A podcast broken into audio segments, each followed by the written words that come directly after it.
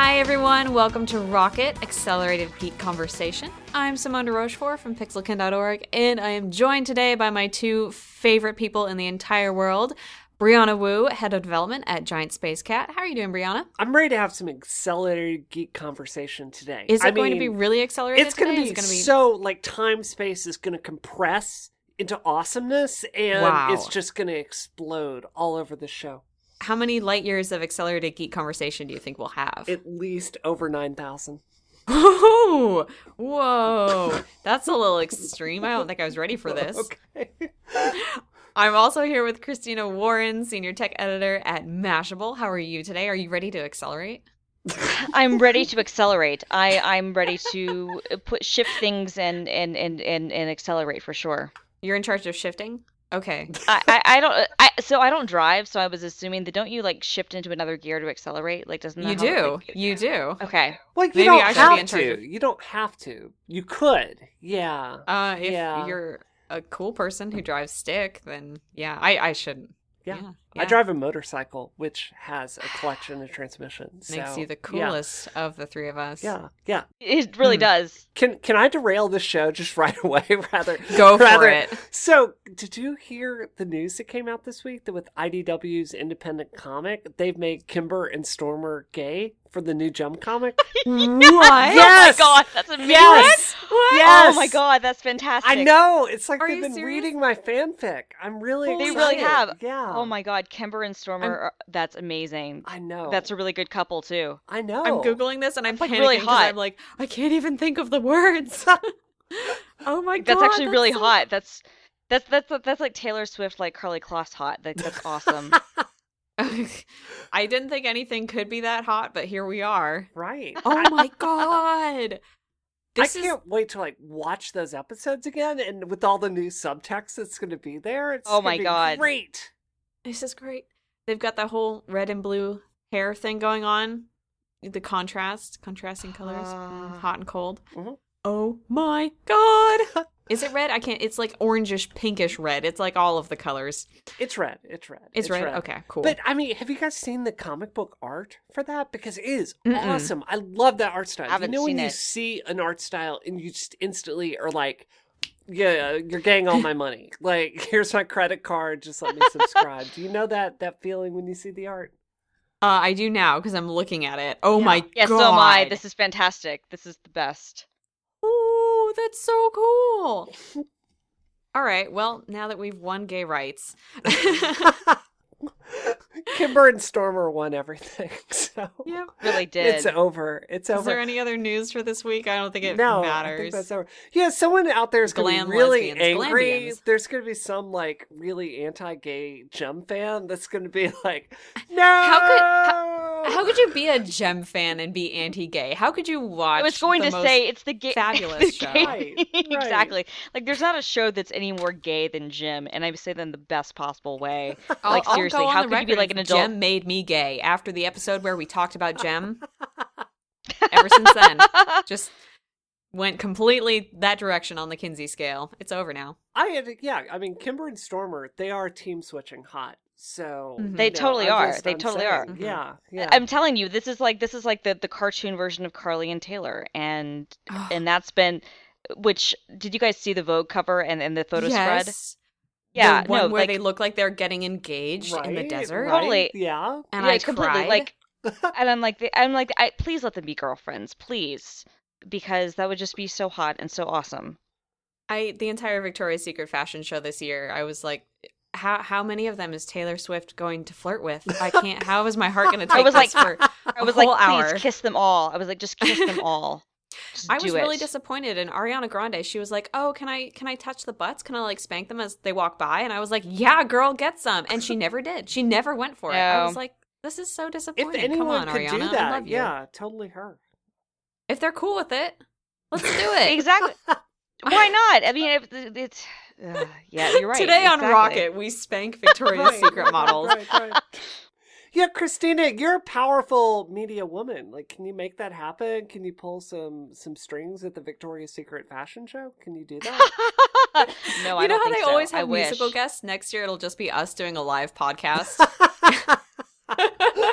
Exactly. That would and, be and actually, awesome. Yeah. that would be amazing. And then what would actually be funny is that you know instead of everybody making like comments about how like the mi- like men like overly sexualize and like demean like like the, the whole nature of the thing, it's like we're the pervs. That's me literally every day in the Pixelkin office. That I shouldn't associate that with Pixelkin. I'm sorry. Um, that's me every that in, in my there. own Leave that in the private show. life. Destroy, destroy Simone's career. So, Yep. Yeah. Brianna, did you know how off the rails this would go when you said you were going to derail I, I had high hopes. I had really high hopes, and I've not been disappointed. So No, I but always this this is amazing. You can tell Karlie Kloss that I always deliver. I'm sorry. I don't want to steal Taylor Swift's girlfriend. That's not nice of me. No, because then then she'll write a song about it, and the song will be amazing. So do it. Dude, you've just convinced me. Nothing could sell me harder on that. I guess I could date a Victoria's Secret model. I guess. Whatever. And then get a song written about you being like the other woman. Yeah. God, that's all. Well, this will clash with my plan to be Taylor Swift's best friend. Like, eh, I was gonna say that that is the one downside is that she would not. She would. It, something tells me she holds a grudge, as she as one should, frankly. You know, if like you steal someone's Well, girlfriend, like you yeah, should. I like, wouldn't forgive me. Yeah, That'd be yeah. terrible. Well, well, although maybe like maybe she'd be a bigger person. Maybe she'd be the Debbie Reynolds in the situation. Maybe they're poly, and I can just join in.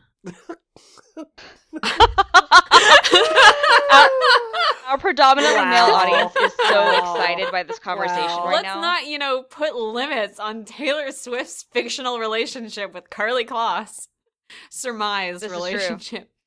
Uh, It's Anyway, real in my I'm heart. speechless. I'm speechless. I'm gonna go get some wine and just liquor it up during this podcast. Is that okay with you? It's you that kinda night, Yeah, can we apparently. do that? It's that Can kinda night. that? So on my laptop, I'm at work right now. My laptop at, at work, I have um, Sleater-Kinney's Bob's Burgers as my background, but at home, legit, my background is the Karlie and Taylor photo where they're like, are their arms around each other from from from Vogue. Like that's legit my Oh, background. Kelly. That's so cute. That's awesome. I, Yeah. I love awesome. Taylor Swift so much. Yeah, Christina. She's never you- gonna be my best yeah. friend now after this, but go on. Sorry. No, she could. She could. I mean, Christina, like, do you get to? I mean, I know it's like, yeah, you talk to the T-Mobile CEO or whatever, but do you Sure. ever get to like hang out with like Taylor Swift or anything like that? You know, Like, actual Uh, no. Yeah. No. No, I mean, I mean, no, I mean, I've I've met, I've interviewed celebrities, but like, no, I mean, not not like that. Certainly not Taylor Swift. I I ha- I am I have been trying to angle for a Taylor Swift interview for a long time because my first question would be, as it should be, other than like, what's the deal with Karlie? Would be no, that wouldn't be my first question. My first question would actually be, what do you think of Swift on security? Um, Oh, are oh you God, are I you- know, right? That would be my first question. Would be like, are you aware that there is an amazing contingent of like IT nerds who are infosec people who are like obsessed with you? What's your take? I'm waiting for the day when she becomes, I don't know, the face of some tech brand or something. That's gonna be your Oh in, my I god. think. Exactly, oh my exactly. god. Taylor Swift selling the Apple smartwatch. Oh, totally. And the thing is, is that it, it you know, and and then she's. I mean, she's very digitally savvy and whatnot. She stalks Mhm. people's Tumblrs and whatnot. So there's like angles. There, there's such an easy angle for me to get in and get an interview. It's just a matter of You'll getting get there. hopefully and then and then and then it's going to be one of those things where i'll be like um a can uh, so uh, ta- talk can we be friends and then i'll be like so my friend simone's really cool and she wants to know if you want to be poly And with single. her and and, and and single and she wants to know if you want to be poly with her and karlie because that would be really awesome Mhm. and and my friend brie and i would like to watch and then it would probably get awkward I, I And- will cop to that. and we'd like I to do it cop live on the podcast. Right, right. we would we would and then she'd be like i feel uncomfortable and i'd be like and i feel uncomfortable asking but i had to ask and that's how christina never interviews taylor swift ever again Right, right. Just tell her that I put you up to it. It's all my fault. I'm going down anyway. I might as well go down like in a big gay pile of flames. yeah Let's do it. Can we call that the episode title this week? That's the big gay pile of flames. pile of gay flames. pile of flames. That's I think that's the episode title. I think that's it. I think that's the episode That's title. awesome. Well, I think that's a great segue to Superfish. So. It Actually, sure I think it is. is. Oh. Oh, Speaking of God. disasters, Segue into pure evil.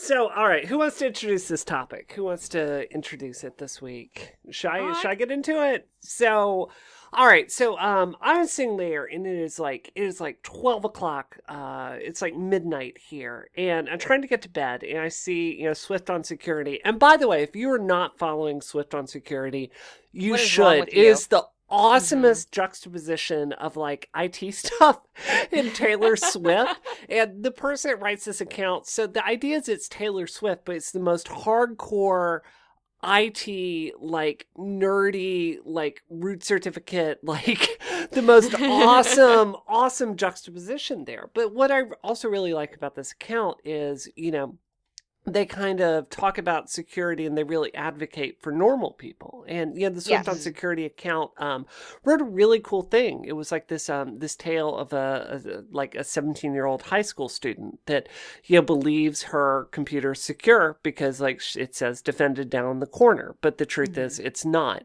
And I just really respect this account. It's hilarious and interesting and awesome. So anyway, it's 12 o'clock at night, and you know Swift on Security is tweeting about you know Superfish, and you know the basic story with this is uh, Lenovo has been putting out laptops for about uh, it's it, Christina help me out is it the last year or so on Um, this? no, it goes. uh, They're claiming it goes back to September. Um, there, there's some consternation about that, but they're they're claiming since I guess since August. Okay, okay. August September. So, for, but for quite a while, a non-trivial amount of time. Um, Mm-hmm. and basically, Lenovo has um, released this spyware, uh, adware on on their machines, and the problem with it is, you know, it's one thing to kind of you know buy a microsoft machine and the the company puts some crapware on it you know like that's nothing special. We're we're used to that kind of evil. But uh basically what they ended up doing was um they they basically hacked the certificate in the user's browser to kind of like inject ads into it. And which is is terrible um, but Mhm. what makes this just catastrophic to the point where you know you just can't like we could probably do 10 podcasts about how how terrible this was but um Yes. they did it in a really um ridiculously unsecure way uh where basically they were leaving uh the user's browser open to man in the middle attacks so if you yeah Mhm. before any of these you know fixes were put into place uh if i'm on a lenovo machine and i log into my banking account um actually they could perform man in the middle attack and have access to all of that. Um what makes it even worse is the you know the root certificate of it. Um you know basically it was it was implemented in this really sloppy way. So a user could you know theoretically go back and and hack this this root certificate and then like impersonate microsoft sending you an update to your computer and then just inject spyware into your box. So you know it's And just it's it's it's the height of irresponsibility. Like it's not Yeah. just crapware adware. It's making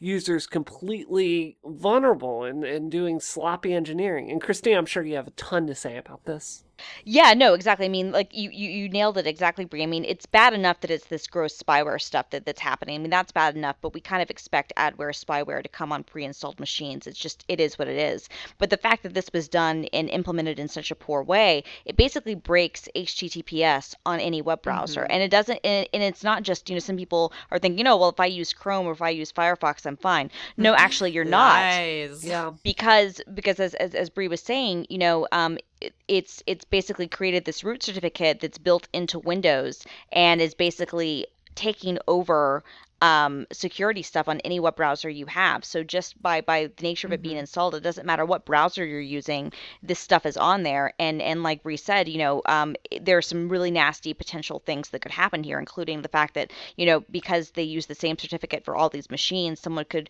basically take it over and then impersonate Microsoft or Lenovo or someone else Mhm. and infect tons of people's stuff at once.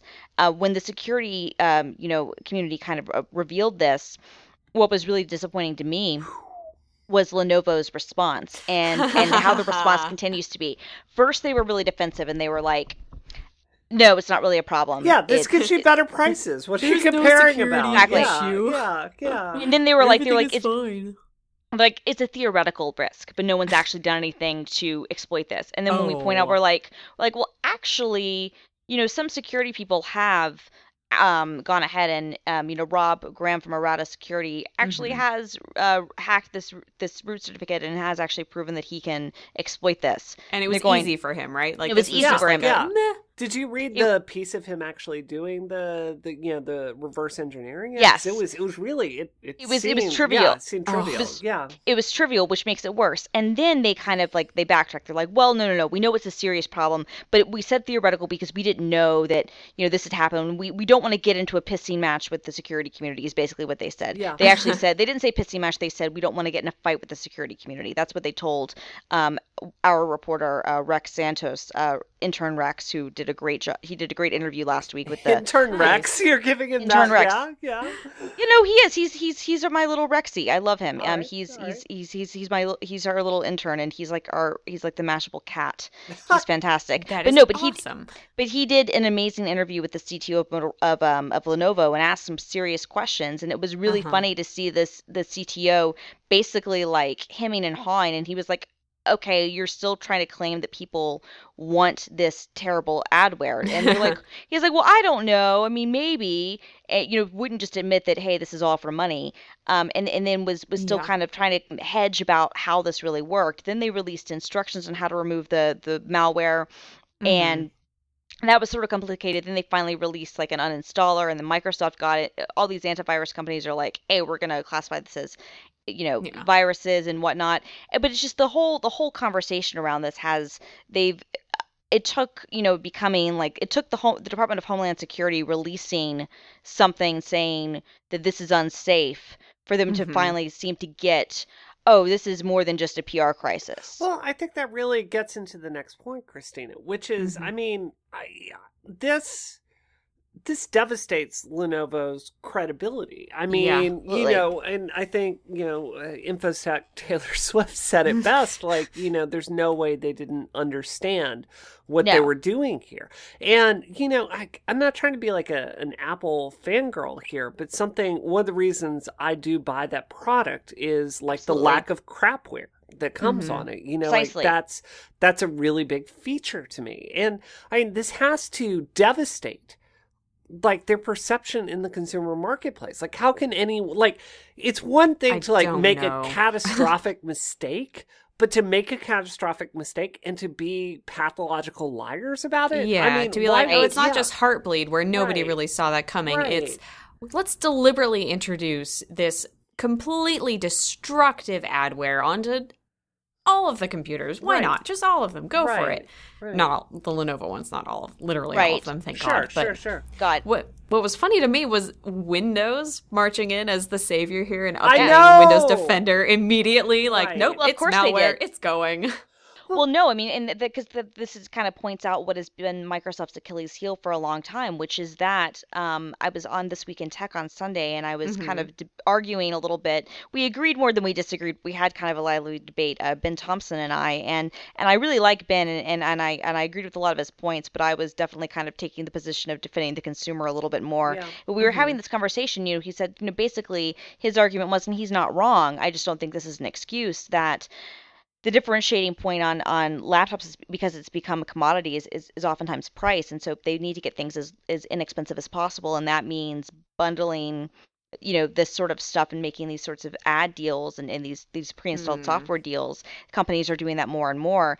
And that this is kind of what happens. Um, but microsoft has been facing this problem for a long time to the point that if you go to a microsoft store they sell these like windows uh, I, I think microsoft edition laptops that are are, are malware free or basically pre-installed software free. Mhm. Um, Yeah. They cost a little bit more money, but they don't have any of the pre-installed stuff on it. Now, to me, it's kind of sad and pathetic that that they have to do that, but that's kind of the state of where things are. Yeah, yeah. Um, when I worked at Best Buy, and this was a decade ago, we used to offer a service where we would basically charge people $25 after they bought their computer to remove all the crap Oh installed on their brand new computer. And a lot of people would pay for it, you know, and we basically go in and uninstall all the crap that was that came on there, you know, that that was of no use that would slow things down. Yeah. So I mean, this has been a practice for a really really long time and the fact that you're right Simone that Microsoft has to come in and be like the white knight and be like we're going to classify this as what it is Yeah. and and update our Windows Defender thing to get rid of it because Lenovo won't do their job. yeah. And otherwise, Microsoft gets harmed too. I mean, Oh, they get hugely harmed. Yeah. mhm. Like it Yeah. yeah, you were kind of laughing as you were talking about Microsoft, but I I kind of feel like that's a little bit unfair there because I think Mhm. like Microsoft has been dealing with malware and viruses for for such a long time. They're actually really good at it. And Oh, know, no, they yeah, definitely I are. definitely No, believe that. as much as I love Apple, I think it's not so much that OS X is innately more secure. I think it's less attacked for whatever Yeah. reason. Well, it's Yeah. both. Yeah, it's both. yeah. I mean, it, it, it's both. I mean, and, and, and, and Right. for me, to me, it's not so much laughing at, at the Microsoft is doing. I think it's Sure. more the fact that they're the ones who have to take it on the chin. That, Yeah. that basically it becomes about them defending Windows' reputation rather than you know what I mean. Like. Mm-hmm.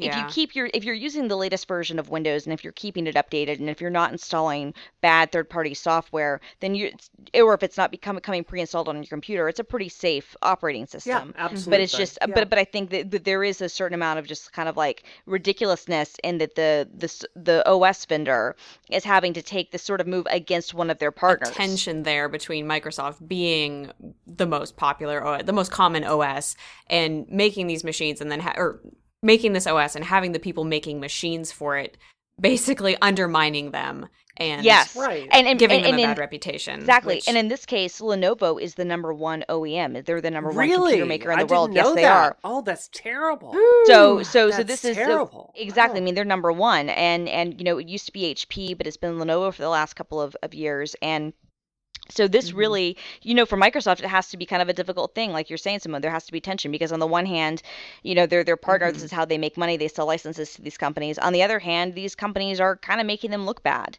because they're putting this crap on their machines and then they're not taking it seriously.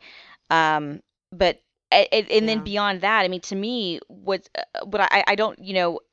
I don't know what Lenovo thought they were doing. I have to imagine that they didn't. I have to imagine they were not aware of how poorly, you know, this um, adware was was coded, and that, that it could disable open um, or not um, not open uh, that it could disable SSL. HTTP. Right, yeah, that it right, could they could disable that. I have to think that if they'd known that, they never would have installed it. Oh, well, I don't agree with that. I think there's got to be like in my mind, I've got this funny tale of like an engineer that's like being told something by like Lenovo marketing people that have like no idea about the security limitations. And at one point, you know, she just like pours back a bourbon and goes, "F it, man," and then just like and then just like propagates it.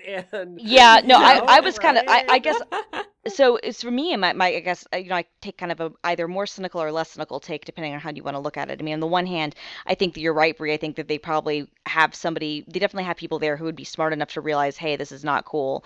Uh, this is doing bad stuff. But at the other hand, I almost wonder like how much are they actually looking into what these these adware um, programs that they bundle with their software is actually doing like what Mhm. what what steps are they taking to ensure that it's actually secure to me it probably it, it seems like they're maybe they're running some diff statements maybe they're not but they're just like kind of letting it go and, and just assuming that everything's going to be okay but that it's Yeah. not I definitely don't absolve them of any blame whatsoever, but God, I yeah, also want yeah. to know how it was sold to them. Yeah Like, what was that? What was that marketing session like? right, right. Well, I'm sure it's. I mean, you know, if you talk to marketing people, they're going to sit around and they just they fundamentally think different than engineering people. And I run Yeah. into this all the time in game dev. And Mhm. you know, like marketing people by their nature, I find. Yeah, I was talking to Cliff Bleszinski about this on Twitter the other day, and they were they were talking about how you know marketing people. No offense to marketing people if you're in the Rocket audience, but they tend to be like backwards looking, pattern seeking people. And it's like, well, of course, this has worked in the past. Of course, this is going to be fine. And it, it's very easy for me to imagine in a, a large bureaucracy, especially if they're the largest Mhm. OEM maker in the world. Wow, Yeah. that's amazing. how how that would fall through the cracks. And you know, I have a lot of compassion for like what Ben Thompson is saying because that is the truth of the Windows market. I mean, sadly, it is a race to the bottom with consumers, but Mhm. it just it you know it just i guess it's hard to escape the fact that this is not an edge case with windows machines like this Right. kind Yeah. of vulnerability that happens and Mhm. this sadly is a reality of choosing to use that ecosystem and you know i just you know we were talking about Taylor's, you know infosec taylor swift's opening uh, piece in the opening of this and i i can't help Mhm. but think that there's there has to be some accountability. And God knows I don't want it to be like a, a regulatory thing, but there's got to be something looking out for consumers because they don't know Yeah. what the frac root No, they certificates don't. are or anything no. like that. You know, and if like if they're buying a computer, I mean, don't they deserve to feel like that's safe? They sh- to a, well, to a certain precisely. extent? Yeah. No, they deserve to know that it's safe. And frankly, the the excuse that everybody is doing it and that this is a reality of the market isn't good enough. You buy something, you No. shouldn't have to worry about reinstalling your operating system from scratch Right. because the person that you bought it from. And in this case, you know, it was a it was a wide range of, of computers. It wasn't just the cheap ones. It was everything. Mm-hmm. You shouldn't have to go through, um, you know, a, a, you shouldn't have to panic and worry that something you just bought is going Yeah. to violate your privacy. Yeah. It should Um, not be the assumption of capitalism that No. we are always being taken advantage of. I mean, we always should be on guard, but it shouldn't always be the case that we're being right. used. Well, especially this people way. where they are not able to understand the stuff. Yeah. Do you know what I mean? It's Yeah. just not it, Exactly. It's it's, it's You're preying on the weak like, here. right. Exactly. And I think with Yeah. with tech people, you you get into this kind of area where it sounds naive and optimistic to say that this shouldn't happen, but it's just a matter of morality, frankly. Yeah. That this shouldn't happen. shouldn't happen. It shouldn't be, you know, if I buy something, if, I, if I'm, I'm I, sh- I should not have to worry that HTTPS is Mm-hmm. is not going to work on my computer because of some adware deal Right. that my OEM signed. Right. And and that's without even talking about, you know, the company behind this, Superfish. You know, they have Who are they?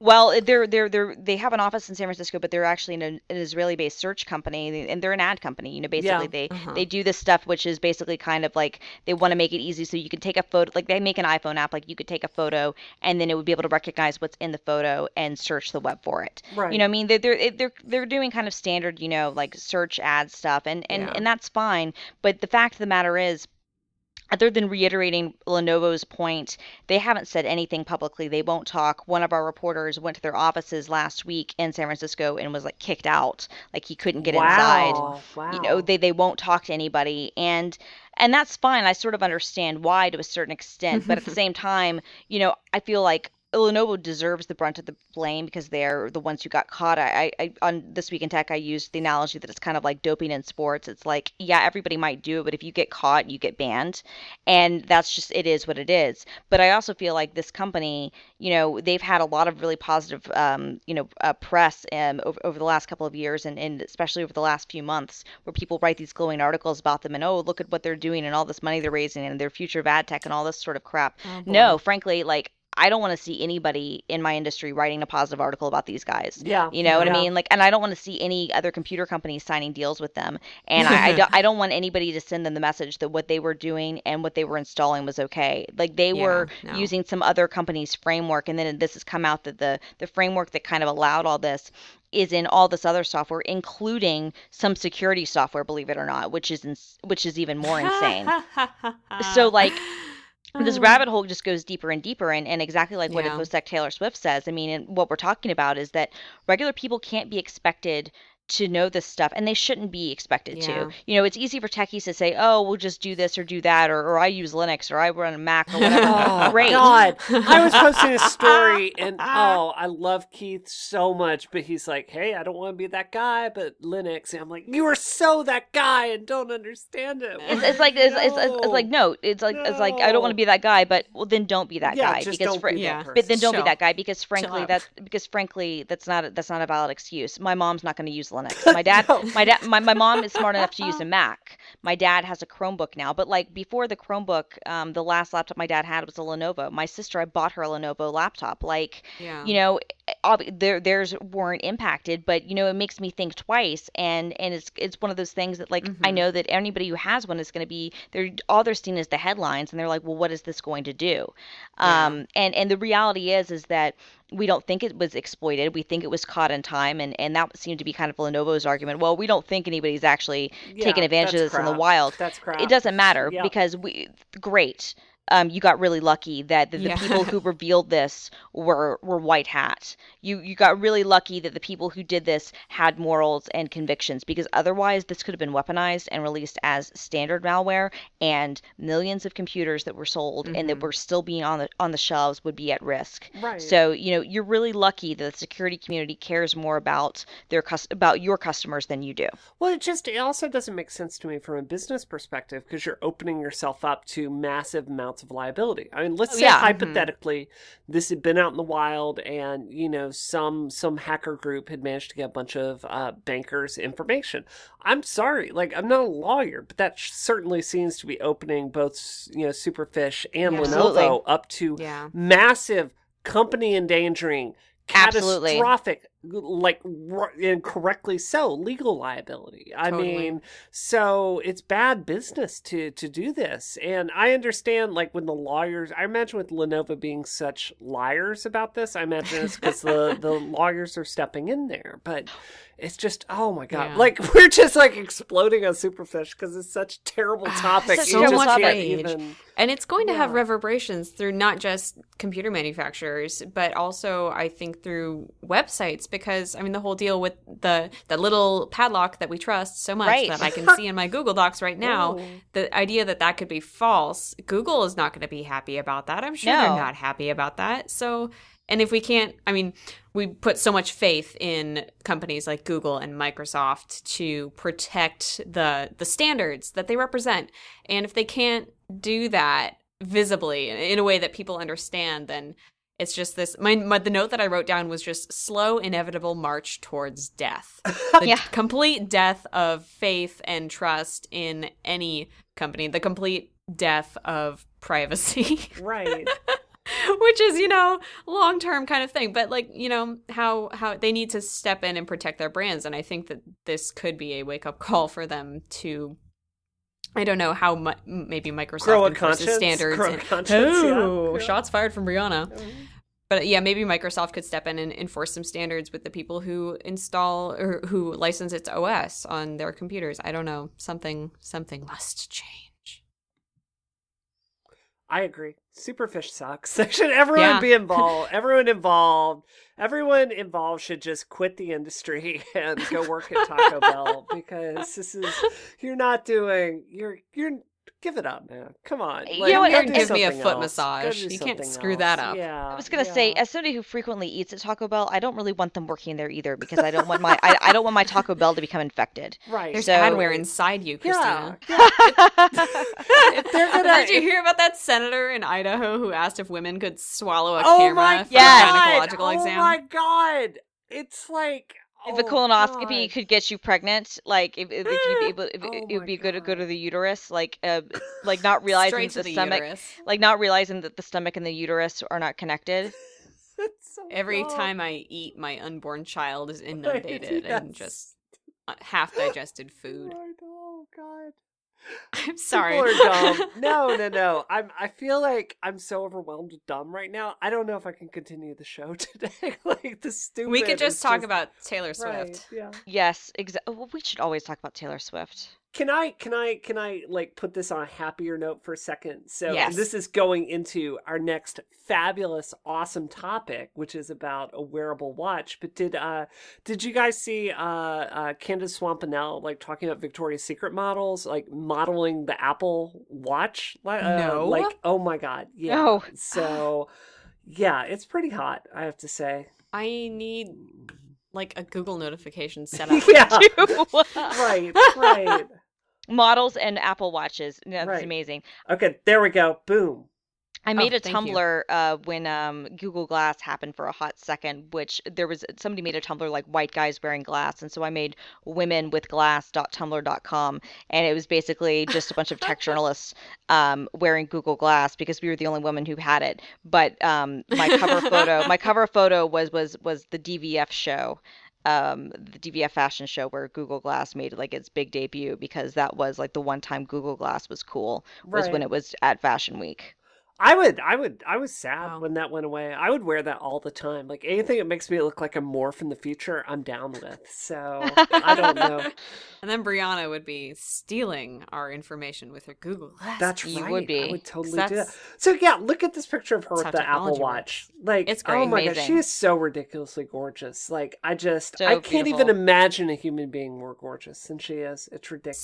Supermodel Candice Swanpole. So, oh, is that how you That's- say? Pronounce her name? I, yeah. I no, I made that up. Okay, it could be yeah. something completely different, but I I, think no it's a idea. very Right. romantic name. Yeah, however you pronounce it, she's yeah, she's just ridiculously gorgeous. Poel. Before we go into the next topic, I will tell you all with great happiness and excitement that this week's episode of Rocket is sponsored by PDF Pen Pro 7 from Smile. Yay! Woo! Thank you. The new PDF Pen Pro 7 brings new features to Smile's versatile professional grade PDF editor for OS X, including the ability to edit OCR text from scanned pages, exporting to Excel, PowerPoint, PDF archive formats, and uh, the ability to do PDF form creation with interactive signature fields. Yes. Um, and it includes new features that you'll find in the standard version of PDF Pen 7, like um, OCR text proofing with scanned pages, context sensitive pop ups for quick editing, compatibility with iCloud Drive, allowing you to access your files wherever you are, and freeform highlighting, highlighting to call out drawings and diagrams. So, do you guys use PDF Pen Pro 7? I want to get my copy of it because, like, when I all the time, like, you know, running a business, I am constantly signing stuff. Like, I don't even look at it; I just sign it. You know. Um. Oh, but- good to the- know. like my process of doing is I will actually take it into Photoshop PDFs, which are, you know, it's like uh, there's not a lot of native software that I have on my Mac Mhm. for it. So what I end up doing is taking it into Photoshop and rasterizing it and exporting out Oh into like a, a 400 DPI thing, and then like signing it, which is like the most antiquated thing. Well, there apparently there is a uh, series of videos demonstrating the product uh, by David Sparks at MacSparky. He has some videos Nice. about it, so we can thirst after it. But yeah, no, I PDFs are the bane of my existence. I struggle with them daily, so knowing about stuff like this that makes them easier to work with um, is freaking awesome.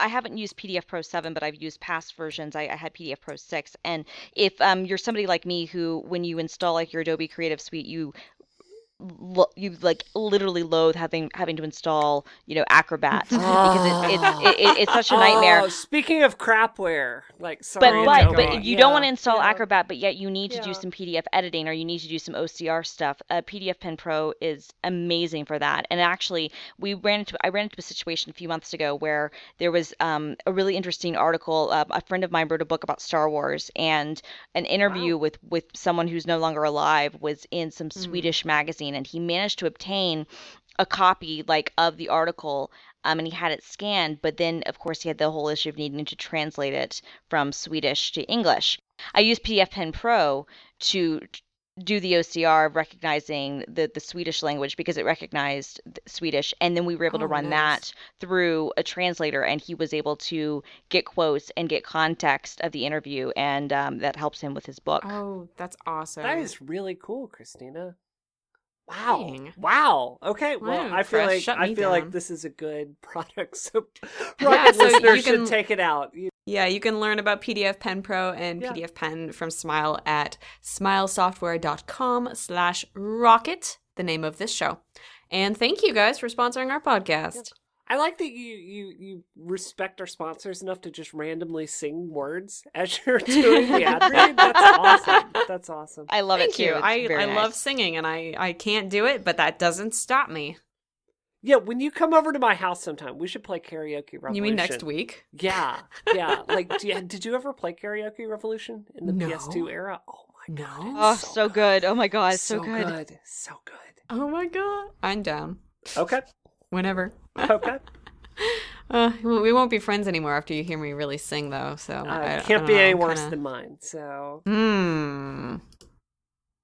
Challenge accepted. Did you guys see Christina? Ag- oh, the Jimmy Fallon thing. yes. Yeah. So Christina Ag- Christina Aguilera was on Jimmy Fallon, and they were playing this this game where she had to impersonate singers singing um, random songs in their voices, and her Cher and especially her Britney Spears impressions were. If you thought the My Joan Rivers and Daria voices were good last week, Christina Aguilera owned me. Like like I, I I mean she nailed it. Her her Cher was amazing, but her Britney Spears, oh my god. It was just proves once and for all why she was really the more talented and oh, better oh yeah, um, yeah. one of the Britney versus Christina era. I was always Team Christina, always. But just hearing that, you course you realize always Team Christina, always, and not just because I ha- we share the same name, but because she's better, and she's better as a singer, as an artist. And then what we realize is she could have actually just sang Britney Spears' songs, and uh, so like she could have just done that. She could have just been Britney Spears and Christina Aguilera. That's how talented she is. I, I do have to say, I think I think Britney, I think her songs have transcended the ages more than Christina's, I and agree especially with her that. remixes. Yeah, Yes, Yeah. I would totally agree with that. I, I don't argue that at all. Sh the Max Martin stuff, she definitely has the better songs, but in terms of artistry and in terms of like who I like liked better, Mhm. I was definitely Mhm. on the on the Team Xtina train. a lot more, a lot more. Though I, I had to say, like I, I had this moment this week with all the all the pressure that I'm under, like from you know endless controversies every single day. Yeah, I was thinking back to when Oh. Britney Spears shaved her head, like just having that mental breakdown. And I'm going like. Oh, that was so you know, sad. I really understand why she did that now. Oh, like, Oh, yeah. like that's I have a really lot of easy for me empathy to for get. her. So yeah, Yeah, I wish that I had more empathy for her because I know that she's like not well, and so I do in that sense. But when that happened, I won't lie, you guys, I was driving and my sister texted me and I like had to pull over the car and she was freaking out. She was like, "Oh my god, Britney is shaving her head." Oh and it was one of those moments where I literally had to pull over the car because it was so exciting. And then when later that yeah, evening, yeah. and then when later that evening when she took the baseball bat to Kevin or the umbrella to Kevin's car, Yep. that was my turn to then call and text my sister and go, "Oh my god, she's taking the she's she's she's attacking Kevin's car." Like that moment of her going crazy and smiling for the cameras while she's shaving her head as all the paps are snapping away. You guys, How are we going to explain this to future generations? Like, will they ever really understand? I don't think we they will. through. No, but that was such an amazing moment in pop culture history. Like when her Oh, birthday yeah. happened, like in December, like I, like people were like, "Oh, happy birthday, Britney," and all this stuff, and I was like, "Yeah, this is the Britney I'll always remember." And I, I attached a photo of her shaving her head because Yeah. to me, that is just that that is now and forever Britney Spears. That and then when you know she had so many great VMA performances. Like obviously when she like did the Satisfaction with Mick Jagger and tore off the clothes, and then when she was with the Snake with I'm a Slave for You, and then when Mm, she and Christina and Madonna were there and she made out with Madonna, yeah. and and then That they to Justin yeah. to see his reaction. Yeah. But then right after the head shaving thing, she got like kind of she got kind of busted and she like couldn't stand up right and like couldn't dance and was like train wreck.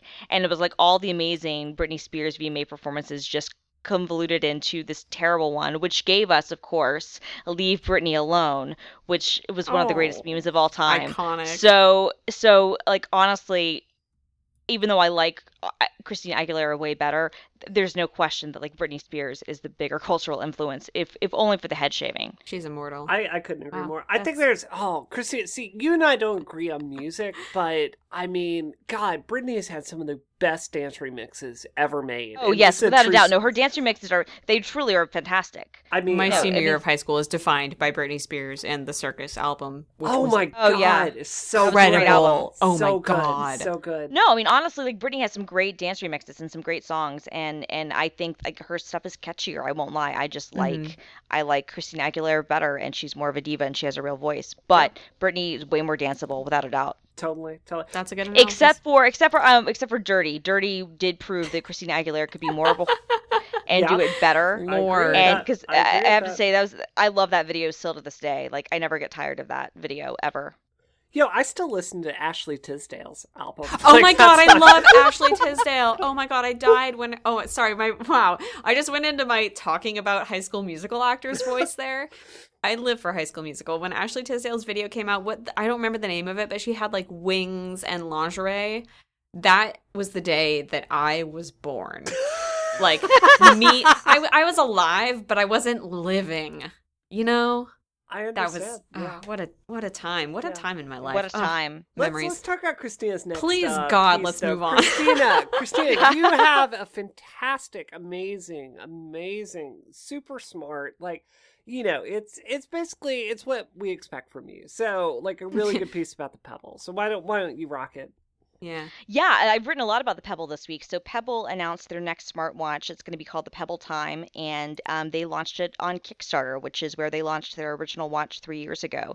And if you guys don't remember, the you know Pebble was basically the first smartwatch, um, and uh, it raised um, ten point you know three million dollars on Kickstarter three years ago, and it came to market two years ago, and and they've raised funding since then. But you know they're kind of like the I love Pebble. A, it's a great product, but B, they're the little company that could. You know, I mean, Mhm. they Yeah. have some funding, yes, but they're taking on the likes of Samsung and Google and Apple and LG and all these companies.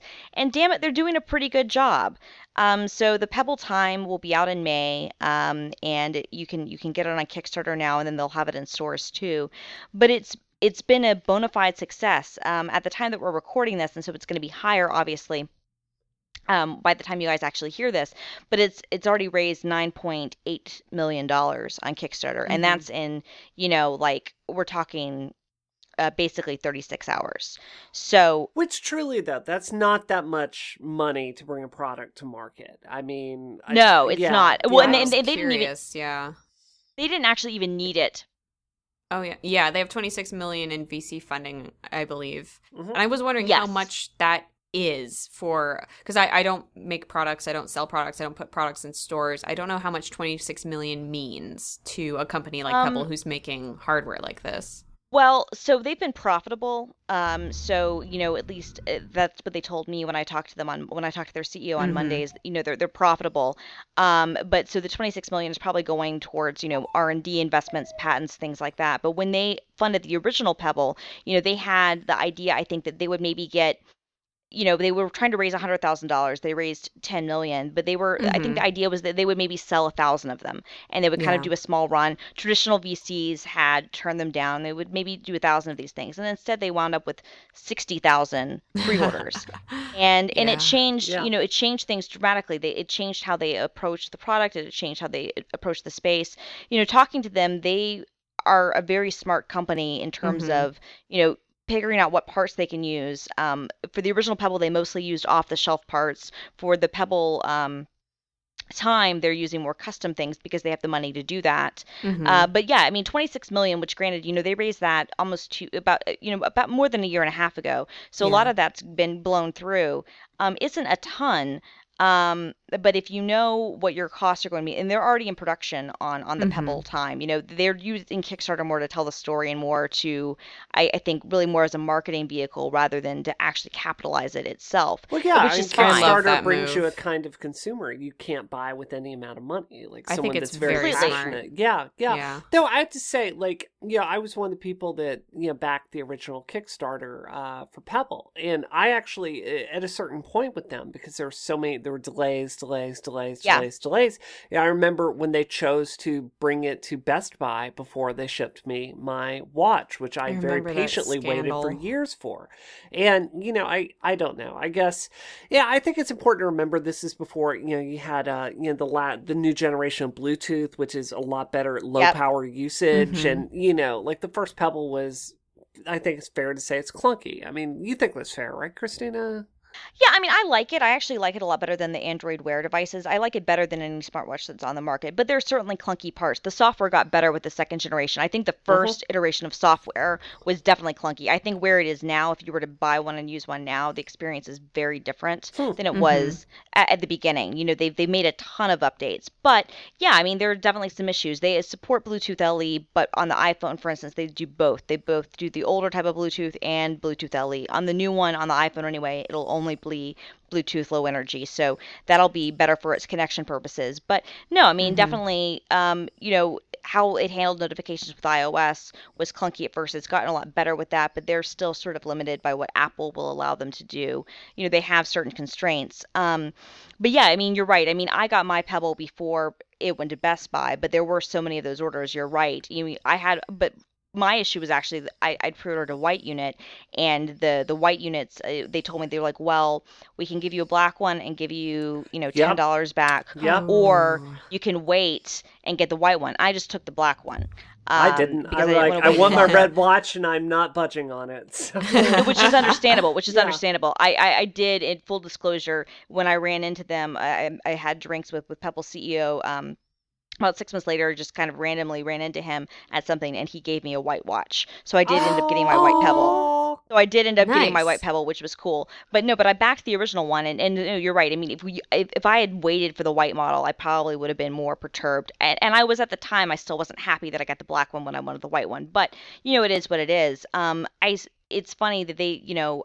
In retrospect, and at the time, there were a lot of people who were not happy with Pebble and didn't like their responses on Kickstarter and said, "Oh, they're not treating their customers right and whatnot." But in the the you know two years that have passed since it came to market and in the three years since the campaign started Mhm. ironically pebble has proven to be one of the most um, i guess they've been one of the best kickstarters not just in terms of success for money but actually following through on their promises it's like yeah there were delays but they actually followed through and shipped Yeah. a product and got them to people and have, have offered support and, and have offered continuous software updates. It hasn't been we've had so many kickstarters. They've had so many kickstarters you know of game companies. You, you guys know this better than i do you know with, with people trying to fund video games where they, the project never even makes the finish line or Christina, that's never happened ever, ever, never happened ever, ever.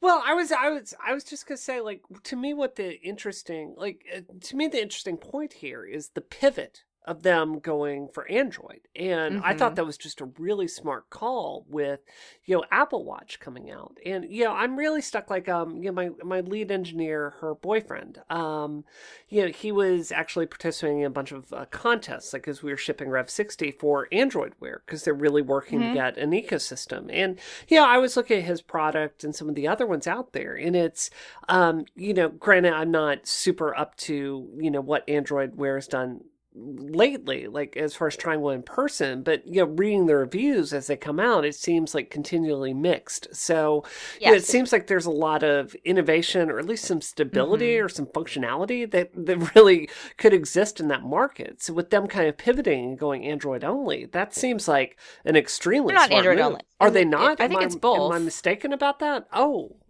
No, no, no. They're not Android only. They're still working with iOS. They they support Android Wear notifications, but no. What makes Pebble actually unique amongst all the smartwatch companies is they're the only one that supports both. yeah. So you can use it with iOS and with Android. and you don't have need a an new- app on your phone to do it. Is Huh. I believe Um, the update with the new one. It's it can be done through Web API. hmm. Yeah, you well, you don't exactly. You, I mean, you need to have the Pebble app, but Yeah. developers don't have to build their own apps for the Oh, iPhone or for Pebble. Well, then Um, that sounds what- what smart can- to me. I mean, why would you? I mean, uh, I, I guess there's Well, going to be the the, reason- price argument with the Apple. Well, there's the there was the there's the price argument, and there's also the argument that maybe you have multiple devices, maybe you have multiple things that you want to do, and there's also a different use Mhm. case, right? Because the Pebble is really a sports watch, whereas I think the Apple Watch is like a watch watch and is more of a, a, a more, much more of an accessory. It's waterproof, you know, it has a color e-paper display. It works for for a week battery life. Mhm. yeah. So I mean, like I'm I'm getting the Apple Watch, but I'm I'm uh, without a doubt. But I I, I pre-ordered I, I I backed the Pebble Time as well because a I kind of like the hacky nature of it. I like the things they're doing. I like I want to support companies that are doing cool things. Um, but also I think you know it's just eh, to me they're taking different approaches at the same experience. I, I agree with you that I think that most Apple devotees will get an Apple Watch um, Mhm. and, and, and not a Pebble Time. But I do think that there's still going to be some people out there who are going to be um, drawn in by the fact that, hey, there's this, you know, less expensive, more durable, sportier, waterproof watch with a, a screen I can see outdoors and, and that has, you know, um, a seven day Mhm. battery life. That's going I- to be something, and, and that I can hack around with and customize I- to my liking. Whereas the Apple mm. Watch is going to be, you know, I mean, it's it's I, I, I understand it's, it's it's risky, but I feel like they know that they need to support both platforms because, you know, maybe you switch phones or maybe, you know, you have things for different purposes. I, I feel like leaving out iOS would be leaving out a ton of developer support, and that's really where the community is really strong. I guess it's just uh, I don't. I mean, obviously, it's an engineering cost, and I mean that's been like Damocles' sword over Pebble's head the whole time. So Apple's can come along and shut it, you know, shut Yeah. down their their Mhm. hardware. And I think, um, you know, like. I think the fact this is kind of a third generation watch, I, I think that that is cool because it's going to be more mature. But you said like a sports watch and like all the functions I'm excited about with the, the Apple Watch are, you know, they're sport related. And I, I don't know. I just, I, I don't Yeah, know. I'm- It just seems if you have only that much money, you've got to be vicious about what you what you support. Um, I don't know. I if if I were running, I I guess I read that wrong this week. But um, you know, Yeah. it, it, it would guess- really make sense to go Android only. As a small company, I guess I understand them not wanting to shut down any avenues for people there. I mean, iPhone, the iPhone is a huge market. I wouldn't want to shut those users out Yeah. and bet on Android, even though Android's not like a risky bet or anything, but it's still, you know, cutting out a large amount of users. Yeah. And I, I think at a certain point, even, I mean, I know when I was in college and I bought, I was looking, I was in the market for a tablet. I ended up going with the iPad, even though it was more expensive than the Nexus, just because I liked the brand recognition. So I, I kind of worry about uh, when the Apple Watch comes out, you know, how many people who want a cheap smartwatch will end up springing for something a little more expensive just because uh, it's the Apple brand. Yeah. Yeah. Oh, totally. No, I mean, I think I it, look. I mean, they're making a mistake. You know, the Apple Watch is looming, and this is going to be a huge competition for them, and they're kind of the darlings right now. But um, they are going to lose a lot of their potential, you know, buyers. At the same time, I do feel like, especially coming out strong, this is proving Mhm. that people still are interested in wearables. I actually wrote something this week that said, you know, that the the Pebble Watch um, success is really good news for the Apple Watch. Pebble Time success is really good news for the Apple Watch. Mhm. And what I mean by that is that, you know, a week ago, people were kind of wringing their hands about whether or not Apple could sell 5 million, you know, Apple Watches at launch. And and granted, yeah, you know, they've only got, you know, like 45,000 so far, but this is just Kickstarter. Yeah. And just the fact that Kickstarter's website was was broken by people trying to buy the, the Pebble Time so frequently, to me says that people do still want wearables. They maybe just haven't liked the wearables that have been out. So Yeah. that gives Apple a huge opportunity. I think it proves that, you know, people are still really interested in this stuff. It's just a matter of um you know having the right execution. I mean, but I but I do agree. I mean, and and Pebble knows that they are up against Yeah. some serious competition. How Yeah, they're trying yeah. to differentiate is with their experience, with kind of their market share, and I think trying to kind of play the underdog card a little bit. and Being I like, love hey, you that. know, Yeah. Yeah. I love this whole Kickstarter idea because it is so like underdog Kickstarter. You know, we're gonna crowdfund it, even though you know it's not that not that's not necessarily the point. It's more for the publicity. But I also love that kind of the other side of it, where the Kickstarter is the tech community who is up on top of the latest trends. Like these aren't. This isn't your mom buying a Pebble, funding a No. Pebble on Kickstarter. Not to insult your mom. No. moms are really great. What are you saying about my mom? Come on. I'm sorry, Brianna. What are you? What are you? No, I'm kidding. I made a huge mistake. no moms will buy this at Best Buy, but these are Yeah. you know our people, Yeah. our listeners, you know us here. We're the ones who will back it. Like I backed it Yeah. because I want to Yeah. support cool stuff like this because I do like the idea definitely. of knowing that I can hack my Pebble in a way that I'm not going to be able to hack the Apple Watch. Yeah. You know, I'm going to be able to build experiences around that. No, I have to admit, I you've changed my mind. I was wrong on this. I, I'm yeah, I'm digging through the problem, and it's like, yeah, you're right. They'd be fools to get rid of that market, and there there is enough of a, a differentiating feature here, like the e-display. That's that's going to be cool, and yeah, I can like they're always gonna they're gonna destroy Apple on battery life, and you know I think it'll it'll be simpler software, and they they don't the the expectations are going to be so much lower for them. Like the Apple device Exactly. has to delight you, and I I Ooh. okay I I'm That's wrong. I'm wrong. This is this is a good play. But you This ended it with a really strong point. Ah, so if it's waterproof, can I wear it in the shower? Yes, you can swim with it. You can take it. You can wear it in the shower. You can go whitewater rafting with it. I mean, it's Thank it's really God. waterproof. And and what's cool too is he they were he, Eric was telling me that it was a really tough engineering challenge because they added um, a um, a microphone to it so you can do voice replies or voice notes. Hmm. And it was really difficult for them to figure out how to keep it waterproof while adding the microphone how did they solve that? because it's basically a hole. He best- they have some patents. He, he did say they protect themselves, but they basically built a cone around it, um, around like where the hole is, and Hmm. basically we're able to just kind of shield it. And and Wow. and um, it. But but that was a really fascinating thing that they thought about that engineering challenge. They needed to keep the waterproofness, but they added a microphone, and that's really cool that they were able to solve that. Like that's. I like that they did that, and and it was funny because when he was telling me this, I was like, "Okay, you got patents on this, right?" He was like, "We're protecting ourselves." I was like, "Good," right, you know, right, right. because frankly, like if you're doing that sort of work, you need to be protected, you know. Superfish is going to take your microphone. They're gonna hack it. They're gonna hack it. They're gonna hack it.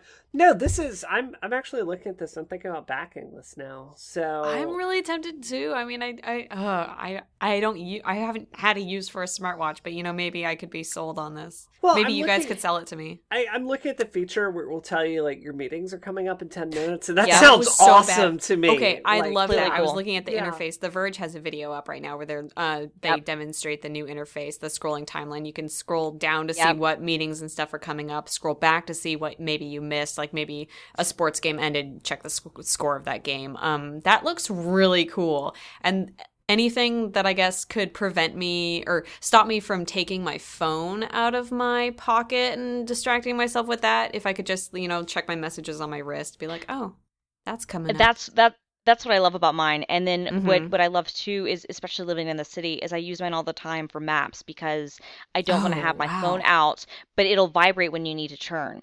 Oh my god! And and and, and like, that's one. awesome. wow, That's amazing. That's a killer feature. And then and then people can build apps for things like you know like transit things so if somebody i'm Mm-hmm. sure people in seattle have built stuff but you know you can have like when's the next you know bus coming or when's the next you know subway coming or when's the when's the t coming Wow. when's when's you know the, the subway coming nearby um and it can ping those things it's it's really cool Does it use Apple Maps then? um it can use Or apple maps or google maps native- just depends okay, on whatever cool. whoever coded to to whatever api they, they they're they're using um most people Okay. are using google maps Very All cool. right, Christine, I'm I'm pledging right now. I I will get burned by them again, but I'm gonna do leap of faith with it. So Goodbye, money. Yeah, yeah. No, it's it's. I I don't know. I think I think. I mean, it is worth. It's one fifty nine on Kickstarter, Well, and no, no, no. be. Those are gone, and I have Oh, to have those are gone. It's 179. Yeah, yeah, Never mind. yeah, yeah, yeah. What color should I get? Do you think I'll finally get a red watch this time? Like, yeah, you should. You should. Um, How that many that I think is in the backer survey. But yeah, no, they. I mean, they are already in production on them, so they actually should ship in May. All right, Nice. I'm gonna trust them. If not, Christina will give me the. If not- the if not, then I will- and- yeah. Well, not only that. Here, let me put it this way: if not, then there needs to be a whole episode of Rocket dedicated to berating Christina for getting everyone's hopes up. yeah. Um, I should I should note that I'm I'm a serial I'm a serial Kickstarter backer. I've backed 40 Kickstarters, and uh, which when I realized that today, I was like, holy crap, that's a lot of of, of crowdfunding products uh, projects, and most of them have not turned out well. Oh, Pebble has actually been one of the ones that's turned out really well. No, but I mean, I, I back them because I mean, I waste money in dumber ways. Yeah, So, It's whatever. it's fun. It's fun. It's better. It's Yeah. good to believe in companies that are trying to make it, trying to do something different. So. Oh, can I I tell you guys about something I backed recently that's just 10 out of 10 awesome? Like, you are the only people I know that work in this field that can appreciate this. So, my friend, uh, you know, I have a, a friend in the field and she's she's super fashionable and she's a, a community manager and she shows this to me. And it's this, um, it's called the Articulate Clutch. And do you know what I'm talking about? Where it's so hard to find a purse that works with a, a smartphone? Like, it's all flopping Yes. around in there or whatever. So what it is, is this little clutch, and you can wear it like a, a you can put a different strap on it. It's a shoulder bag, and it's just any kind of smartphone you can put in there, and the cards are really well done. And what is so cool about this is it's done by a bunch of uh, women engineers. So um, Oh, I'm looking at this yeah. now. This is adorable. yeah, isn't that gorgeous? And it's like Fantastic. it's super well made, and it's just instantly my go-to bag. So oh my gosh. yeah, look at that. Like, is that not a good buy? Um, you know, it's so hard. Like, I know you guys can appreciate this. Like, it's so hard to find a good, a good like day bag or like you know something to carry with you because like you can get something cheap and then it falls apart and looks like garbage instantly. But this is Mm. this is really well made. So Oh gosh, I think I think Keezy and I could both use this. We uh we went on a purse buying trip before we went to France together last year and it was a saga just trying to find something that fit her phone and my phone. Not that we were like putting both our phones in the same purse, but I literally just wear like a leather backpack that I stuff 10,000 things into. I found some cookies in there today. Yesterday, actually. I, I pulled out my wallet and these cookies came with it. And pink sprinkles sprayed everywhere. And I was like, I'm not this person, I swear. That's my story. That's why this looks attractive to me. I couldn't fit cookies in it. Cool. Okay, so let's uh let's move to our, oh we have one more sponsor. Yeah, we have yeah, one more yeah, sponsor, which is also fashion related. Actually, this week's episode of Rocket is brought to you by Foremost, which is a small batch American made clothing line, both for men and women. Um, on the website, uh, foremostedition.com, they design and produce limited edition collections of men and women's clothing, along with interviews um, with really awesome young creators who are working in the industry. Um, this month, they released their inaugural collection and they interviewed Amber Venz Box, who is a young executive supporting thousands of independent writers around the world. And also for the men's line, they interviewed Austin Mann, the founder of Weld and the man behind um, a ton of Apple photography. Apparently, his work is in like every Apple Yes. store around the world right now, which is freaking cool. It is. I met him at an event at um, one of the Apple stores in New York um, a few weeks ago, showing off some photos he took with his, this amazing panoramic he took with his iPhone 6. Oh. That a- he posted it on his blog for his review of the iPhone 6 uh, camera, and Apple liked it so much that they basically reached, reached out to him. And they were like, "Can we put this in our stores, and can we use this as part of our campaign this year?" That is so cool. Wow. Yeah. So yeah, when you go to the website, uh, you can watch interviews with them, and they're wearing the clothes that are being sold that month. They're like four or five items for um each gender, and Mhm. so Austin's wearing the man outfit, and um Amber's wearing the woman outfit. And it's they, they're really nice outfits. They're very understated and fashionable, and they're um the average price of all the products comes out to under fifty dollars, which is really great because they are American made and they just they look really good. Yeah, so yeah, watch yeah. them talk. You see the outfits on a real person. I would I would make my husband dress in this outfit. That looks acceptable to me. So. Totally. Yeah, yeah, yeah. No, that's cool. Awesome. That's cool. Especially that Yeah. belt. I don't know if I'd sold on the fedora, but everything else I could I could get. on Fedoras board have a lot of Yeah. baggage right now, but Yeah, I, I really yeah. liked Amber's outfit. It looks great. Yeah, Amber's outfit is great. No, I love this. I love um uh, you know people from Need are doing this, and it's just some really fantastic stuff. It's great that it's made in America. And when when Matt um told me that they were doing this stuff, I was so excited they were getting into women's stuff too. Yeah, And yeah. um, it, it it's super exciting. It's, uh, to me, it's always great when you see like you know. Uh, American-made fashions. Not that that matters exclusively, but it's nice to see, especially Mhm. at a price point like this. yeah, Yeah, yeah, definitely. And uh, as Rocket listeners, if you're interested, visit foremostedition.com. Uh, use the code word ROCKET and you'll get 20% off at checkout. Try it. It's awesome. Cool. Thank you, Foremost, for sponsoring this episode of Rocket. Yay! I sang again. You did. What's with me and the singing? I, I appreciate the professionalism you bring to your endorsements. I think that is I that is yeah. consider myself to be the next Christina Aguilera.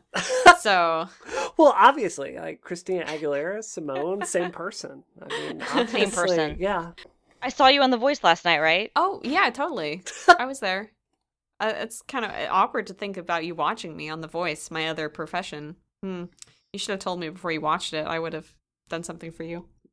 Oh, well, next time. next time. Sorry, next girl. Next Cool. time. So let's jump into topic number three. Uh, because gosh, this I think this could be our longest show yet, guys. This, we- Yeah. we're just bursting with information this week. So, uh, yeah, Simone, I'm gonna throw this over to you. It's uh kind of uh, your baby this week. that you wanted to bring, you wanted to br- talk about. So there was an article published on Medium this week called "The Real Problem with Journalism in 2015," where um, the author goes through and I guess he's talking about how the internet has kind of changed the way that journalism is treated. Journalists are, according to the author, more encouraged to put out pieces and rehash things quickly rather than do more intense investigative journalism, and that we are expected to write quickly rather than well, and um, that this reflects on editors as well because they're not so much leading journalists to ask hard questions and tackle big issues, but more encouraging them to churn out content. He uses the word journalism, which uh, gave me a good giggle. But I, I, I was really interested in this as somebody working in journalism, but who has had the opportunity to take my time and kind of learn my skills. Um, he talks a lot about how journ- journalism as a major is kind of it's really it's almost impossible to get a job. I think it's one of the lowest. Uh, it has the lowest hire rate for um, degrees of that kind. If I'm not, stop me if I'm being totally, totally no, wrong it there. totally matches my Yeah. experience as well. Unemployment Same. rates are Yeah. terrible for journalism grads, and that so you have all these young, kind of starry-eyed graduates either being unemployed or in jobs where journalism, traditional journalism, isn't being done because they're more rehashing information um, for audiences. What did you guys had a lot of feelings about this article, and I, I from a millennial perspective, it um, the idea of needing to take time to hone your craft really resonated with me because as a person who graduated from college, I graduated in 2013 there is i think among my my people this idea that if you're not successful by 25 you're a failure. And what he says i know i know and this is ridiculous but this is what a lot of us kind of have internalized even if we know it's ridiculous. That's something i not like struggle with every day but it's something that i that re- that really resonates with me. So this idea of his that you know you should take your time and hone your writing and work on your writing and then when you're 30, you know, you'll be a good writer and you'll be able to do good work. That resonates with me. But then also there's this reality that people who are graduating from university need to work. And if you have a journalism degree and you can't get a job, it is depressing to think, you know, I'm going to so what? I'm going to work my ass off for 10 years doing part-time jobs and freelancing and I don't know what so that I can be a better writer and maybe get hired someday in one of the most competitive fields with, you know, not a lot of I guess long-term security. So that that that's the part that resonated with me and then I think you guys had some some reactions as well to the tone of the piece. Well, I mean, I, I mean, I'll, I guess I'll start, and you know, Yeah. I, I think he has some valid criticism here, and I, I just want to say, like, before we start this, like, I've had very stressful weeks. So this is very Mhm. negative. Please, please bear Even with me. Even I'm Um, swearing. All right. all right. So So Yeah. when you know a lot of people don't know this about me, my degree is not in uh, software engineering, even though that's what I do for a living. It is in journalism. Um, you know, my my background is I went to work in politics uh, in D.C.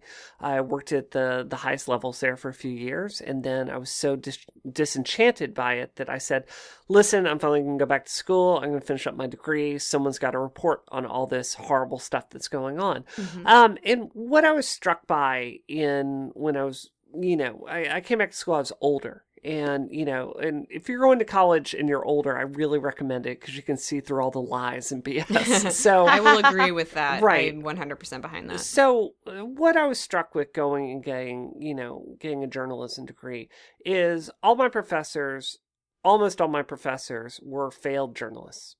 You know, uh-huh. Ooh. they were people that, you know, with respect, like they went and worked for a few years and then they went and got education PhDs and decided to go pontificate about exactly what Yeah. this dude is pontificating about. It's like, oh, people won't read all the content that's so well written. and I'm sorry, Christina, what you do is awesome. And I'm so sick of people blasting. Like, what you write about is, it is, it takes a better quality journalist to write stuff that is appealing and viral and accessible to a normal person. And I'm sorry, like I, I let me give you an example. Polygon the other day, one of the the the women that writes there did a fantastic piece on the history of THQ. It was so Mhm. well researched. It was Yes, it brilliant. was. It was a lovely piece. And then you look at the comments on it, and there was like 40, it was like not many comments at all. And then, like, next to it was some ridiculous clickbait piece that got a lot more. And the truth is, like, it's hard to make those those pieces work. So, what Mhm. what this struck me as is someone that was entitled. Like, it really just me off when he's talking about like, oh, I come from a family of writers and writing is in my blood, and Yeah. you know, it just seemed really indulgent to me.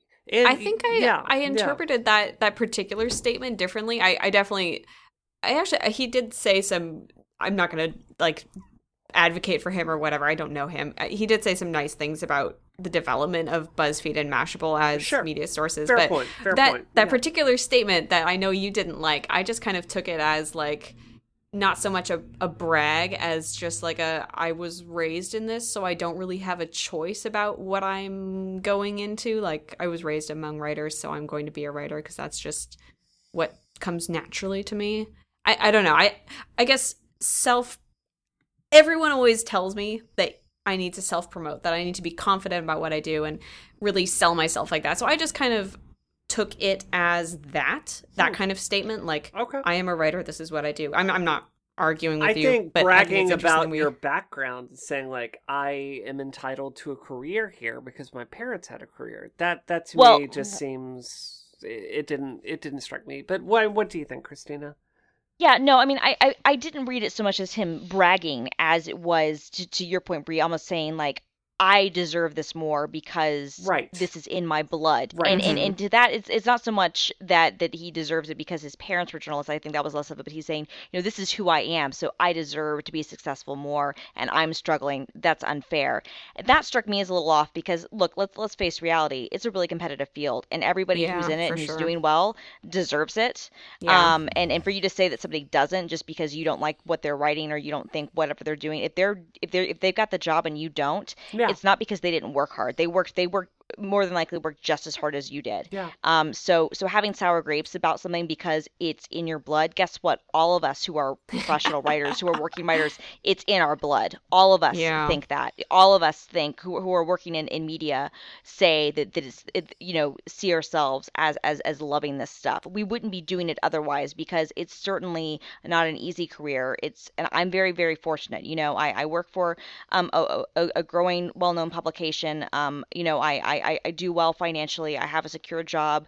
I love what I do, but I've worked my ass off to get here, and I didn't go to journalism school. Um, I, I for me it really didn't matter for, for my career choices, and and I, my my very fortunate. My natural abilities as a writer have, have helped me, and I, I kind of came up and had some really great mentors that you know brought me through the the news and the reporting process and the writing process. But Mhm. I've worked my ass off to be where I am. Am I lucky? Um, this is something we were kind of talking about. I've been incredibly lucky, and a lot of my success I would attribute in some ways to luck as much as anything else, being in the right place at the right time. That said, that just because I'm lucky doesn't mean that I don't deserve everything I've had because I have worked my ass off. Yeah. Um, Definitely. what I would say is that the one thing you take from his piece and that I do agree with is that working hard is not enough. I definitely because everybody agree. works yeah. really hard. Yeah. Everybody works really hard, and that's Yeah. the only way you're going to be successful is you work really hard. There's it's whether it's who you know, whether it's connections, whether it's I mean a lot of reasons you go to I think people go to J school, frankly, a better a, a better reason than than learning from people who, as Bree points out rightly, are failed journalists. And that's not really a slight. I mean, I think that that's a criticism that's that's valid at a lot of at a lot of academic fields, especially Definitely. um, not hard sciences. is that you, you know it, what, what's the what's the saying go? And I know this is this is derisive and and, and this is like uh you know and I, I I'm not saying I agree with this, but the saying is you know if those who can't teach, and there is some truth to that. Yeah. You know, um, because if you were able to be successful in the career that you're advocating, there are some people who are just born teachers, and, and that's what they were meant to do, and they could do it otherwise. But there's also a ton of people out there who were, for whatever reason, not able to be successful in that field, and that's why they teach it instead. And there's nothing wrong with that. We need teachers. God knows we do. Um, but you know, I think that the the idea that um, I think a lot of times people go to journalism school. One of the best reasons is for connections. You go because the professor that you have has really good connections at in the media sor- industry. You know, you, you go to NYU and you're in Jay Rosen's program, and then all of a sudden you have contacts with all the people he knows, or you have, you know, you go to Columbia and you have access to that whole network, or you go to USC, or you go to you go to you know University of Missouri. Like you go to these places that have these renowned programs, and you get connections, and that's how you get internships, and that's how you get in the door.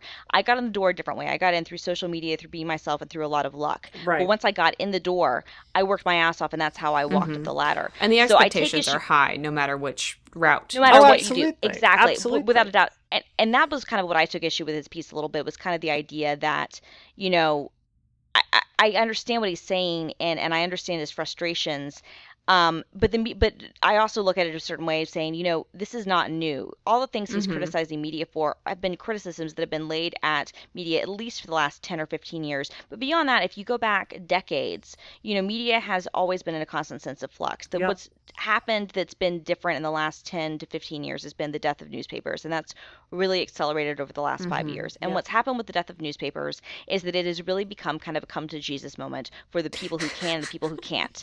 And what and what's happened with it has been that there are a lot of people who've been gainfully employed who are no longer going to be gainfully employed because those things are going to go away. And that Mhm. sucks. But you know what? That's disruption. And it comes down to are you good enough lucky enough and are you willing to work hard enough and take the rejection and go for it to make it or are you not? And if you're not that's actually completely okay. That's not a bad thing. That's not Mm-hmm. a failure. That's just saying maybe this isn't right for me. Maybe i can use my skills in other ways.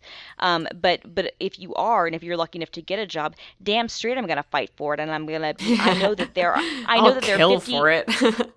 well, no, because I know that there are 500 million other people behind me who Yeah. are ready to put a knife in my back, like in Showgirls. You know what I mean? I Yeah, know yeah, that there's yeah. another. I know that there's another bitch coming up behind me, ready to push me down the stairs. So I better work my ass off and continue doing it. You know, and and Mm-hmm. and lamenting the state that I can't write these long form investigative pieces. Right. God, that would be great if people could do that. But you Mm-hmm. know what? How you know how that content gets paid for? That con- content content gets paid for by the listicles that BuzzFeed does. Exactly. Exactly. Exactly. I mean, Buzz BuzzFeed does amazing long form content. How does it get paid for? By the freaking quizzes. Mashable, we do some amazing long form content. How does it get paid for? By some other things. I Yeah. do some really in depth reporting and I do some really in depth analysis stuff. And then I also do some posts that are, you know, sillier and, and, and are less important. The the Mm-hmm. less important stuff, the, the traffic drivers, that's what pays for everything else. And I'm constantly aware of that. And that's that that that's a trade off. There are some people who are lucky enough to make their careers as investigative reporters and journalists and they can have grants and they can go out and do that. And that's amazing. You know what? That's like six people yeah. and, and people who are able to make a living doing magazine cover stories. Yes, we all wish that we could constantly be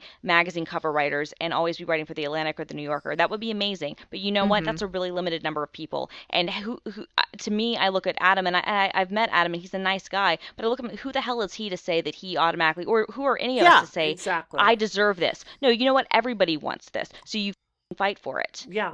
I fight for it. actually- And if you're not yeah. going to, then like I I'm sorry. I was just gonna say I still haven't gotten. I, I'm looking at the article right now, and I still don't see the part where he says that he deserves it.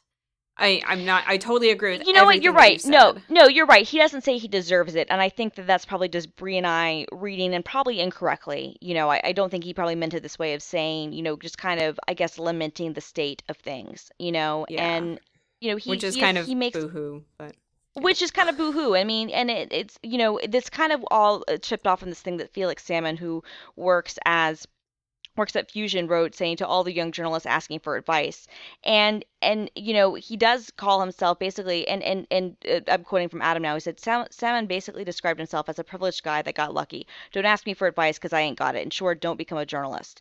Um, I kind of agree with Salmon that way, and I'm not saying not to be a journalist. I'm just saying that people who are asking me how did you get into it I, I was a blog commenter on USA Today's American Idol blog, and the music editor liked, and the music editor I liked love my you comments, so much, Christina. I love you so much. you're wonderful. and the music editor liked my Oh my comment and said, "Do you want to write, um, be part of a column that runs in the paper on online?" And I said, "Sure." Do That's you have how a I got into Wikipedia it. page? Because that's got to be the Don't. opening. Please oh do. I don't, God. I don't, but but somebody should make Someone one for me. go No, but, make a but Wikipedia page for Christina Warren right now. I'm a professional writer because I was a commenter on an American Idol blog. Mm-hmm. I, you know what? I can't give anybody advice. People's like, "How did you break into it?" You can't do what I did. I can't believe I Yeah. did what No, I no. did. What you're talking about is exactly what David Carr was talking about because a lot of his quotes came out after you know, Yes. he, he very tragically died a few weeks ago. Yes. And, you know, like one of them was like, look, if you want to be a journalist, the tools are in your hand. Get out there, make content, just Yeah. get to it. And I think what maybe I am being unfair to this person, but what I found irritating is it was exactly what my journalism professors were pontificating uh, about back in Uh-huh. 2001. And guess what? Like, you know, the world has not changed that super much since then. So I don't, well, it's actually 2000 and 2003. But I mean, you know, I, I guess I would say this. Um, I am someone that I, I left college and, you know, I chose to go into software engineering. I don't regret majoring in journalism even a little bit. Mhm. Um, and I actually have a lot to say about this because I do have advice for people out there. One of the things my school did is they made you pick a minor. Uh, if you were going to choose to get a journalism major. And I didn't understand that until I got into this field. And I Uh-huh. literally have more writing opportunities than I can say yes to. I had a book kickstarted today. Um, you know, I have a major book coming out soon. I had the Boston Globe call me today, like wanting me to do an op-ed for them. Yeah, they're paying me a really solid amount of money. I have a lot of writing opportunities now. But the reason I have writing opportunities is because I've gone out and do, I've done something interesting that gives me Yep. perspective. Yeah. But that's why I want people want to hear about that. Yeah, I'm sorry. Like Christina, what makes you good at your job is you can freaking roll and rocket and you can just talk and you have an astonishing amount of knowledge that you bring with you. Mhm. And Yeah. you bring a perspective that is very valuable. And the world does not need more journalists to go out and do an inverted pyramid story and to interview like three people and write down what they say. Let's do a nut graf paragraph opening and make sure all our sources. It's not a special skill. I'm mm-hmm. sorry. It's just not. And the world needs people that like I'm I'm sorry you have to bring a tr- you have to bring value to the field. You have to bring perspective. Maybe that's personality, maybe it's your ability to network, but you know like I mean Christina, I I definitely think I've been lucky in my career, but you know what? I'm going to brag about this. I have made my career happen myself. Yep, the way I did that is I sat down and I thought through problems. And when other indie game developers were sitting there and going like, you know what, I'm just going to develop a good game and it's going to be great because everyone's going to realize that what I do is brilliant. I don't like self delude myself that way. I Uh-huh. started No. networking years, years, years ago to work with the media connections that brought Rev 60 and which is why we're well reviewed. I've worked Yeah. my Right. butt off on that. And you know, I made smart decisions. Now have I been tremendously privileged in my background? Hell yes. Like my parents are millionaire entrepreneurs. I'm tremendously fortunate in that. Mhm. But I've also have thought through these problems and I've I've I've never settled for do you know what I like like the comfort a comforting thought about what's going to happen you know like i've Yeah. you you make your own destiny You're always and- Yeah. scrapping does that for the make next sense to you like i i feel like i've i feel like i've i've made my career by really thinking through problems and and, and Totally. do you know what i mean Without a doubt. I mean, I've been very calculated about about career things that I've done. You know, I made the conscious decision to be active on social media and to be part of it and to do things a certain Mhm. way and to make a name for myself. And and you know, you've done the same thing, Simone. You know, you do your videos. Yeah. You've gone out and done it. We all. I mean, people wonder how you do it because it looks easy. It looks easy. Everything that looks takes a takes a ton of work. You have no Uh-huh. idea how much planning and how much focus goes into something. You know, sometimes you get lucky with an opportunity, but once you get Mhm. that opportunity, like that that's what I always say. Is like I might have had some luck getting in the door, but once I got in there, I had to keep it open myself. yeah And that's I think the case with all of us. You know, you have to scrap and do it. And you know, and, and and Adam, I think he's frustrated with the state of journalism and the fact that you know he's saying most writers can't write, most writers don't read, most writers post things they don't they don't they don't read, and many writers know the idea of being a writer is much cooler and infinitely easier than the reality.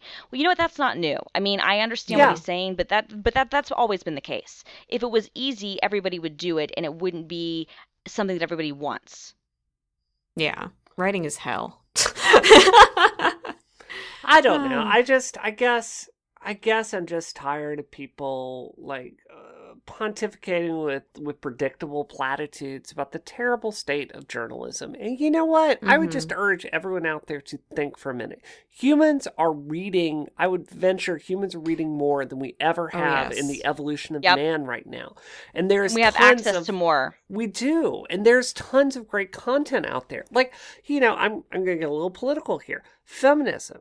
Like there's more awesome feminist writing going on than I, I ever could have dreamed on. I feel connected to some of these smartest writers just Mhm. doing brilliant pieces on a daily basis. And, you know, I think you can like, I, you know, it's a self-indulgence, like the indie dev that sits there and says like, this is all going to work out fine for me. Well, I think if you're a writer, it's it's kind of self-indulgent to just say, well, I want to do long form pieces and that should all like what you need to be doing is figuring out how to bring value, like figuring out how to, you know, make your niche in the marketplace. You know, people Mhm. people want me to go write for them because I write hard-hitting, awesomely emotional pieces about women in tech and feminism.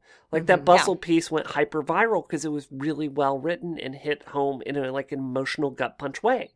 And you know, like that's a, a niche that I chose to carve out for myself. And I think like don't expect like the world to change for you. Like get smart about the world. So the great thing about the internet is that the audience is out there for every kind of slice of yeah. perspective and writing.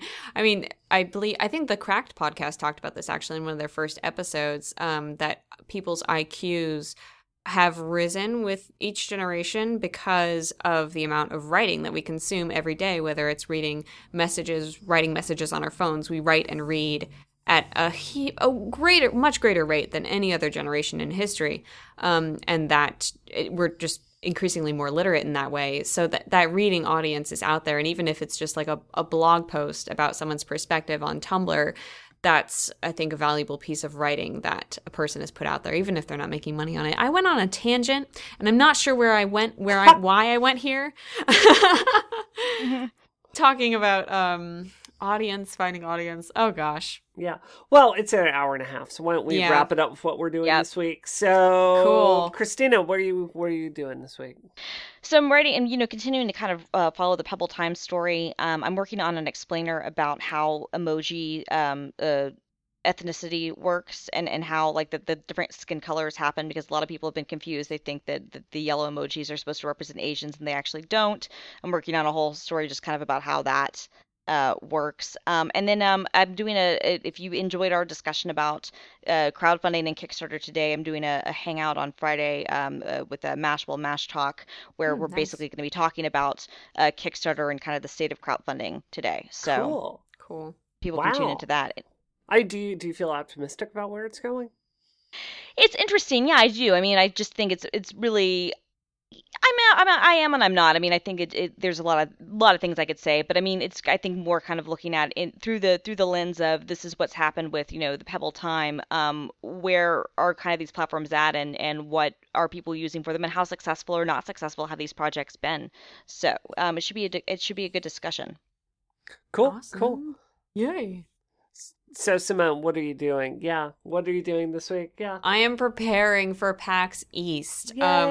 I'm working on a video before I go just about bringing kids to conventions and um, different perspectives on that. Pe- pe- People who started bringing their kids to conventions when they were teens versus Aw. Nicole, who brought Anna when she was a baby and she's now two, and um, Aw.